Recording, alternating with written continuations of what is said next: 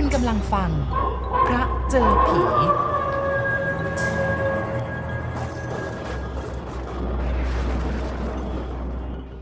มาฟังเรื่องราวของคุณฉลองกันบ้างนะคะ คุณฉลองบอกว่าถ้าไม่ใช่เพราะว่าต้องอาศัยวัดโดยครองเพศบรรพชิตอยู่ถึง 10 ปีเต็ม จะไม่ได้ประสบการณ์อันน่าพิศวงมากมายถึงขนาดนี้มาเล่าให้ฟัง และถ้าไม่ใช่เพราะความทะเยอทะยาน อยากจะเป็นคนเขียนหนังสือกับเขาด้วย เรื่องราวต่างๆ ที่ได้ประสบมาก็คงจะไม่ปรากฏออกมาเป็นเรื่องเล่า โดยผ่านสื่ออักษรเช่นนี้ ในวัยเด็กของคุณฉลองนั้นค่ะเเป็นคนที่กลัวผีตามคำบอกเล่า หรือถูกหลอกให้กลัวมาตั้งแต่เล็กๆ จนกระทั่งเริ่มย่างเข้าสู่ประมาณ 12-13 ปี คุณฉลองเองยังรู้จักกับคำว่าผีเพียงแค่คำบอกเล่าของผู้ใหญ่เท่านั้น ไม่มีโอกาสได้รู้ได้เข้าใจอย่างถ่องแท้ว่า ผีคืออะไร รู้แต่เพียงว่าเป็นสิ่งที่น่ากลัวเท่านั้น จวบจนเกิดความศรัทธาที่อยากจะบวชในพระพุทธศาสนา อยากจะเป็นคนสุขตามความเชื่อของชาวพุทธ เพราะคนไทยถือกันว่า ถ้าเกิดเป็นผู้ชายไทย ถ้าไม่ได้บวชในพระพุทธศาสนาก็ยังเป็นคนที่ไม่สมบูรณ์หรือที่เรียกกันว่า คนดิบนั่นเอง เมื่อคุณแม่ทราบความต้องการเป็นอย่างดี ก็ดีใจยกใหญ่ และท่านพร้อมกับญาติญาติทุกคนต่างก็เห็นดีเห็นงามด้วย พอใกล้จะถึงเทศกาลเข้าพรรษาซึ่งเป็นที่นิยมบวชกัน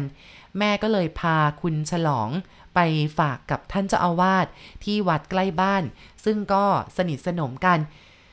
ตอนที่คุณแม่พาไปฝากที่วัดนั้น ในวัดมีคนมาอยู่เพื่อเตรียมตัวที่จะบวชหรือตามภาษาท้องถิ่นภาคใต้ เรียกกันว่านาคหลายคน ท่านเจ้าอาวาสเองก็แบ่งกุฏิให้อยู่เป็นสัตว์เป็นส่วนไป เมื่อบวชเป็นพระหรือว่าเป็นสามเณรเรียบร้อยแล้วก็ได้จำพรรษาอยู่ที่กุฏินั้น แล้วก็ในตอนนั้นกุฏิต่างๆ ก็มีนาคมาอยู่ประจำเต็มไปหมด เหลือที่ว่างอยู่เพียงห้องเดียว คือห้องบนกุฏิท่านเจ้าอาวาสซึ่งปกติห้องนั้น ท่านเจ้าอาวาสจะมีไว้สำหรับต้อนรับพระอาคันตุกะที่ไปมาหาสู่เท่านั้น แต่เมื่อเห็นคุณฉลองซึ่งเป็นลูกของเพื่อนสนิทในวัยเด็กของท่าน คือท่านเจ้าอาวาสเป็นคนบ้านใกล้เรือนเคียงกันกับคุณพ่อของคุณฉลอง เป็นคนที่มีอายุไล่เลี่ยกันจึงเป็นเพื่อนเล่นกันในวัยเด็ก ซึ่งประกอบกับท่านเองก็เห็นว่าคุณฉลองมีอายุน้อยที่สุด ในบรรดานาคชุดนั้น ท่านก็เลยอยากจะให้อยู่ใกล้ๆ เพื่อที่จะได้เรียกใช้แล้วก็อบรมสั่งสอนได้อย่างใกล้ชิด ก็เลยให้ประจำอยู่ที่ห้องนั้นกุฏิท่านจ้าอาวาสเป็นกุฏิไม้ ใต้ถุนสูง หลังใหญ่ ทรงปั้นหยา มีสามห้องนอนแล้วก็หนึ่งห้องโถง ห้องนอนห้องหนึ่งเป็นห้องนอนสำหรับท่านจ้าอาวาส ห้องหนึ่งท่านใช้เป็นห้องเก็บของ เช่นพวกถ้วยโถโอชาม แล้วก็ภาชนะเครื่องใช้ต่างๆ ที่ญาติโยมซื้อถวายไว้สำหรับให้ทางวัดได้ใช้สอยในยามมีงานบุญต่างๆ ส่วนอีกห้องหนึ่งเอาไว้สำหรับต้อนรับพระอาคันตุกะ และก็คือห้องที่ท่านเองมอบหมายให้คุณฉลองอยู่พำนักที่นั่นสำหรับห้องโถงใหญ่ท่านไว้สำหรับต้องรับญาติโยม ใต้ถุนกุฏิก็มีไม้กระดานเก็บไว้มากมาย ครั้งแรกที่มองเห็นก็ไม่รู้สึกแปลกใจอะไร เพราะคิดว่าคงจะเป็นพวกไม้กระดานธรรมดาที่ทางวัดเก็บไว้ เพื่อสร้างกุฏิหรือว่าเสนาสนะอย่างอื่น แต่อยู่ๆวันหนึ่ง มีนาครุ่นพี่คนหนึ่งบอกว่า ไม้พวกนั้นเนี่ยเป็นไม้ฝาโลงศพทั้งนั้นเลย เพราะว่าในชนบทเวลาเผาศพส่วนใหญ่เขาจะมาเผาในป่าชาที่วัด และเวลาเผาเนี่ยก็เผาบนเชิงตะกอนซึ่งเปิดโล่งโดยเอาโลงไปวางไว้บนกองฟืน และก่อนจะนำโลงขึ้นวางก็ ต้องเปิดฝาโลงออกเพื่อไม่ให้อากาศภายในโลงเกิดการกดดันมาก จนจะทำให้เกิดการปะทุได้ พอรู้ว่าไม้กระดานพวกนั้นเป็นฝาโลงศพเท่านั้นแหละค่ะ ก็เริ่มมีความรู้สึกไม่ค่อยจะดีเกิดขึ้น คือมันเกิดความหวาดกลัวขึ้นมา แต่ก็อุ่นใจที่มีท่านเจ้าอาวาสซึ่งมีชื่อเสียงในเรื่อง เวทมนต์คาถา แล้วก็ปราบผีอยู่ด้วย แล้วตลอดเวลาที่อยู่กับท่านก็ไม่มีอะไรผิดปกตินะ คุณฉลองบอกว่าจนกระทั่งวันหนึ่งท่านเจ้าอาวาสไปทำธุระที่วัดในเมือง แล้วก็มีความจำเป็นต้องไปค้างคืนที่โน่น คือก่อนไปท่านได้สั่งไว้บอกว่าตอนข้าไม่อยู่เนี่ยเองไปนอนกับพวกพี่ๆเขาก่อนนะ ท่านก็หมายถึงนาครุ่นพี่อ้าวทำไมล่ะครับ คนเดียวผมก็นอนได้ ไม่ต้องถามให้มากความข้าบอกให้ไปนอนที่โน่นก็ไปเถอะนะท่านเจ้าอาวาสพูดรวบรัดตัดตอนแล้วก็เดินลงจากกุฏิไป แต่ก่อนที่จะไปข้างนอก ท่านไปที่กุฏิหลังหนึ่งซึ่งมีนักบวชหรือว่านาคที่ชื่อทองอยู่ประจำท่านก็สั่งฝากคุณฉลองไว้กับพี่ทอง แล้วก็ไปทำธุระในเมือง ครั้นท่านจะอาวาสไปกันแล้วเรียบร้อย คุณฉลองเองก็ยังคงอยู่บนกุฏินั้น แล้วก็ตอนกลางวันมีนาครุ่นพี่หลายคนมาเที่ยวมาพูดคุยด้วย แต่พอตกเย็นนาคเหล่านั้นก็กลับไปยังกุฏิของตัวเองจนหมด ก่อนไปพี่ทองบอกว่า คืนนี้พ่อท่านสั่งไว้ว่าให้น้องไปนอนกับพี่ คือคนท้องถิ่นนาคภาคใต้นิยมเรียกท่านเจ้าอาวาสว่า พ่อท่านทำไมล่ะครับ ผมนอนที่นี่คนเดียวก็ได้นี่ พี่ก็ไม่รู้เหมือนกัน ก็พ่อท่านสั่งไว้แบบนั้น อืม ผมไม่ไปไม่ได้หรอครับ ผมว่าจะรีบทวนหนังสือ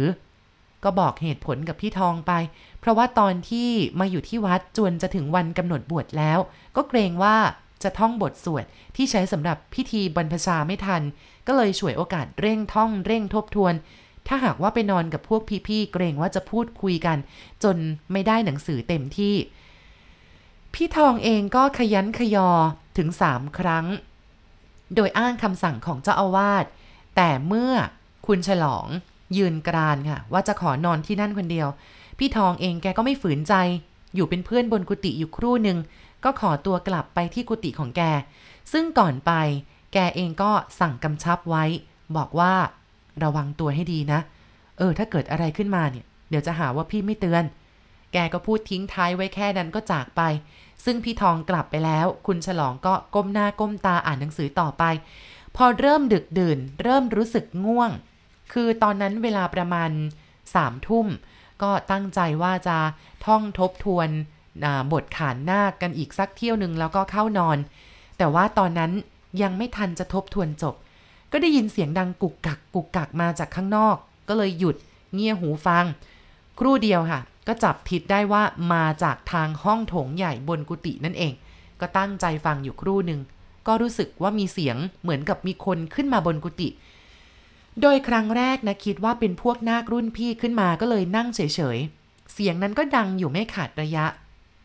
คือมันเหมือนกับว่า มีคนขึ้นมาเดินวนเวียนไปมาอยู่บริเวณห้องโถง อดเก็บความสงสัยไว้ต่อไปไม่ไหวก็เลย ถอดกรอน แง้มประตูออกไปปะทะกันกับสีอะไรเหลืองๆก็ไม่รู้ เคลื่อนไหวไปมา ก็เลยคิดว่าท่านเจ้าอาวาสกลับมาแล้ว ก็เลยลุกขึ้นถือตะเกียงออกไป เอา้า ไหนพ่อท่านบอกว่าจะไปจำวัดที่นู่น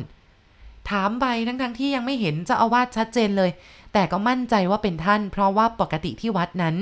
นอกพรรษาจะมีพระรูปเดียวก็คือ ท่านจะอาวาสนั่นเอง ครั้นออกมาที่ห้องโถงเรียบร้อย แสงสว่างจากตะเกียงมันก็ส่องสว่างไปทั่วห้องใช่ไหมกลับมองไม่เห็นใครเลยค่ะ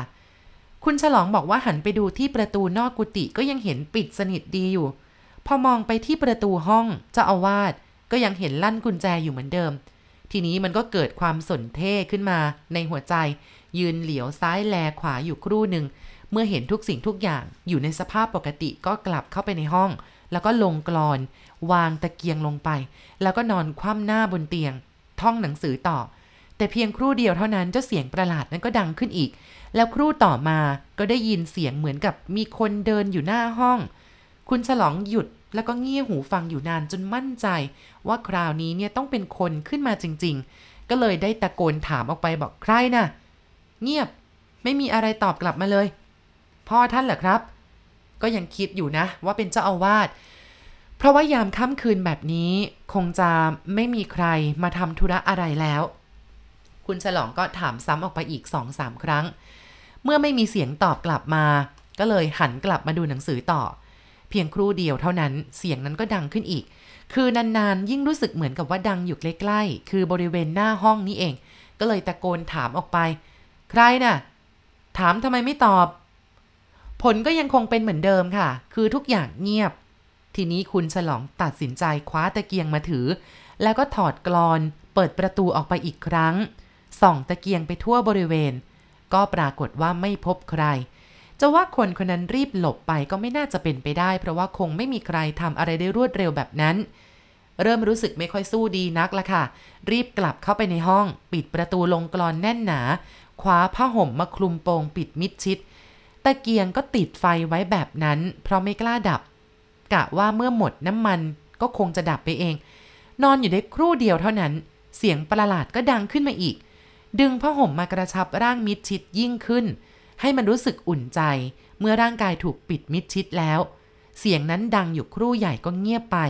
เงียบไปเพียงเดียวเดียว ก็มีอีกเสียงหนึ่งดังขึ้นแทนเป็นเสียงดัง ปังปังปังแบบตบประตูดังรัวๆที่หน้าห้อง ตกใจสะดุ้งโยงเลยทีนี้เหงื่อแตกซิก จะตะโกนถามก็ไม่กล้า ก็เลยได้แต่นอนคุดคูอยู่ในผ้าห่ม เสียงตบประตูดังขึ้นซ้ำๆอยู่หลายครั้ง แล้วก็เงียบไป คุณฉลองค่อยหายใจได้โล่งปอด แต่ว่าครู่เดียวก็รู้สึกคล้ายกับว่าผ้าห่มที่คลุมโปงอยู่ถูกกระชากทีนี้ก็เลยพยายามคิดว่ามันคงจะหล่นลงจากเตียงเอง ก็เลยดึงขึ้นมาใหม่ แต่มันก็หลุดออกไปอีก ดึงขึ้นมาอีกมันก็หลุดอีก ดึงขึ้นมาอีกก็หลุดอีกอยู่แบบนั้น ทีนี้ก็เลยตัดสินใจเปิดผ้าออกดูค่ะ ทันใดนั้นก็เห็นร่างของใครคนหนึ่ง ยืนอยู่ข้างๆเตียงจำได้ติดตาเลยว่าเป็นพระห่มจีวรเรียบร้อย พอเห็นหน้าเขาชัด ขวัญนนี่กระเจิดกระเจิงเกินจะควบคุมไว้ได้ ตัดสินใจรีบลุกขึ้นกระโดดไปที่หน้าต่าง ถอดกรอนสลักบานประตูหน้าต่าง แล้วก็ผลักออกไป โดดลงไปโดยไม่คิดชีวิต โชคดีที่กระโดดลงไปนั้นเป็นพื้นหญ้า แล้วก็กุฏิไม่สูงนัก ก็เลยไม่ได้รับอันตรายอะไรทั้งสิ้น ทีนี้พอตัวถึงพื้น เสียหลักก้นกระแทก แต่ก็ยังคงทรงตัวได้อยู่ ก็รีบโกยอ้าวไป โดยหมายเอาห้องครัวซึ่งอยู่ห่างจากกุฏิไปประมาณ 20 เมตรที่นั่นเนี่ย เพราะว่ามียายชีอาศัยอยู่สองสามคน พอไปถึงก็เคาะประตูพร้อมกับเรียกเสียงรัวยายชียายชี เปิดประตูหน่อยครับ อืมใครกันน่ะ เสียงยายชีก็ตะโกนออกมาจากข้างใน ผมเองครับ ตู้ครับ ก็บอกชื่อเล่น ซึ่งยายชีรู้จักดีอ๋อตู้เหรอมีอะไรเหรอลูกยายชีตะโกนถามมาจากห้องนอนของท่าน ซึ่งอยู่ด้านหลังของห้องครัว เปิดประตูให้ผมหน่อยเร็วๆครับ ก็บอกไปในขณะที่มือเนี่ยยังกำกระหน่ำทุบลงไปบนบานประตู เออเออเดี๋ยวเดี๋ยวสักครู่หนึ่งยายชีก็เปิดประตูออกมาให้ ซึ่งพอเปิดประตูออกเนี่ยก็รีบถลันเข้าไปในห้องทันทียายชีก็เลยถามบอกเกิดอะไรขึ้นเหรอลูก หน้าตาตื่นมาเชียว ผมถูกผีหลอกครับ ที่ไหนล่ะ บนกุฏิพ่อท่านครับ ก็เรียกเจ้าอาวาสว่าพ่อท่านจนติดปากนะคะ ผมเห็นชัดเจนเลยเยชี มันเป็นพระครั้งแรกเนี่ยมันเดินเล่นอยู่หน้าห้องผม ต่อมาก็มาเคาะประตู ผมไม่เปิด สักพักหนึ่งมันก็เข้ามาในห้องแล้วก็มากระชากผ้าห่มผมออก ผมก็เลยได้เห็น ก็เลยเล่าให้เยชีฟังอย่างละเอียด เยชีวัย 60 ปีเศษนี่ก็สายหน้าไปมาพลางบ่นว่าไม่ไหวจริง ๆ หลวงตาแต้มนี่ กับเด็กกับเล็กก็ไม่เว้น ก็เลยรู้สึกงงๆ แต่ยังไม่ทันได้ถาม เยชีเองก็เลยบอกว่างั้นคืนนี้ก็นอนซะที่นี่ก็แล้วกัน ว่าแล้วเยชีก็เลยเดินไปหาเสือกับหมอนมาให้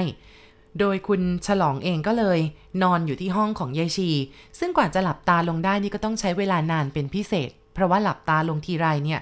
เหตุการณ์ที่เพิ่งผ่านมามันก็วนเวียนอยู่ในจิตสำนึก จนไม่สามารถจะข่มตาให้หลับลงไปได้ แต่ยังไงก็ตาม คุณฉลองก็เผลอหลับไปจนได้ค่ะ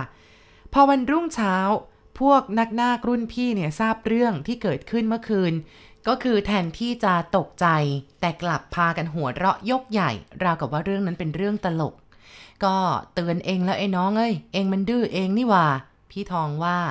และเมื่อท่านเจ้าอาวาสกลับก็ได้ทราบเรื่องจากนาครุ่นพี่ท่านก็ตำหนิ บอกว่า โดนเข่าสว่างละดี ดื้อดีนัก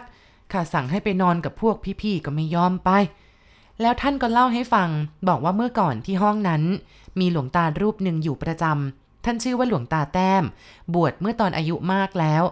หลวงตาแต้มนี่เป็นคนเจ้าระเบียบ แล้วก็จู้จี้จุกจิกคือ เข้ากับใครในวัดไม่ค่อยจะได้ แต่ท่านก็เชื่อฟังเจ้าอาวาสดี ต่อมาท่านเองก็ป่วยจนมรณภาพ ทีนี้เมื่อเอาศพไปเผาเสร็จเรียบร้อยไม่นาน วิญญาณท่านก็กลับมาหลอกหลอนคนที่มาพักในห้องนั้น โดยเฉพาะคนที่เป็นคารวาสธรรมดาแล้วก็เด็กๆ เพราะว่าแกไม่พอใจที่เด็กๆ ขึ้นไปนอนที่นอนพระ คือในห้องนั้นปกติใช้เป็นที่ต้อนรับพระอาคันตุกะ แต่ถ้าเป็นพระหรือว่าเป็นสัมมเนรเนี่ยจะไม่เป็นอะไร มีคนถูกหลอกมาหลายคนแล้ว แต่ท่านเจ้าอาวาสอยู่แกก็ไม่กล้า เพราะว่าแกเกรงใจ และเชื่อฟังท่านเจ้าอาวาสเสมอมา คนใกล้ๆวัดนี้รู้เรื่องกันดี พวกรุ่นพี่ก็ทราบกันดี แต่ก็ไม่มีใครเล่าให้ฟัง ตั้งแต่วันนั้นมาตอนที่ท่านเจ้าอาวาสไม่อยู่ คุณฉลองบอกว่าผมนี่ไม่กล้านอนที่นั่นคนเดียวอีกเลย สำหรับค่ำคืนอันทรมานแบบนั้น เรียกว่าครั้งเดียวก็เกินพอ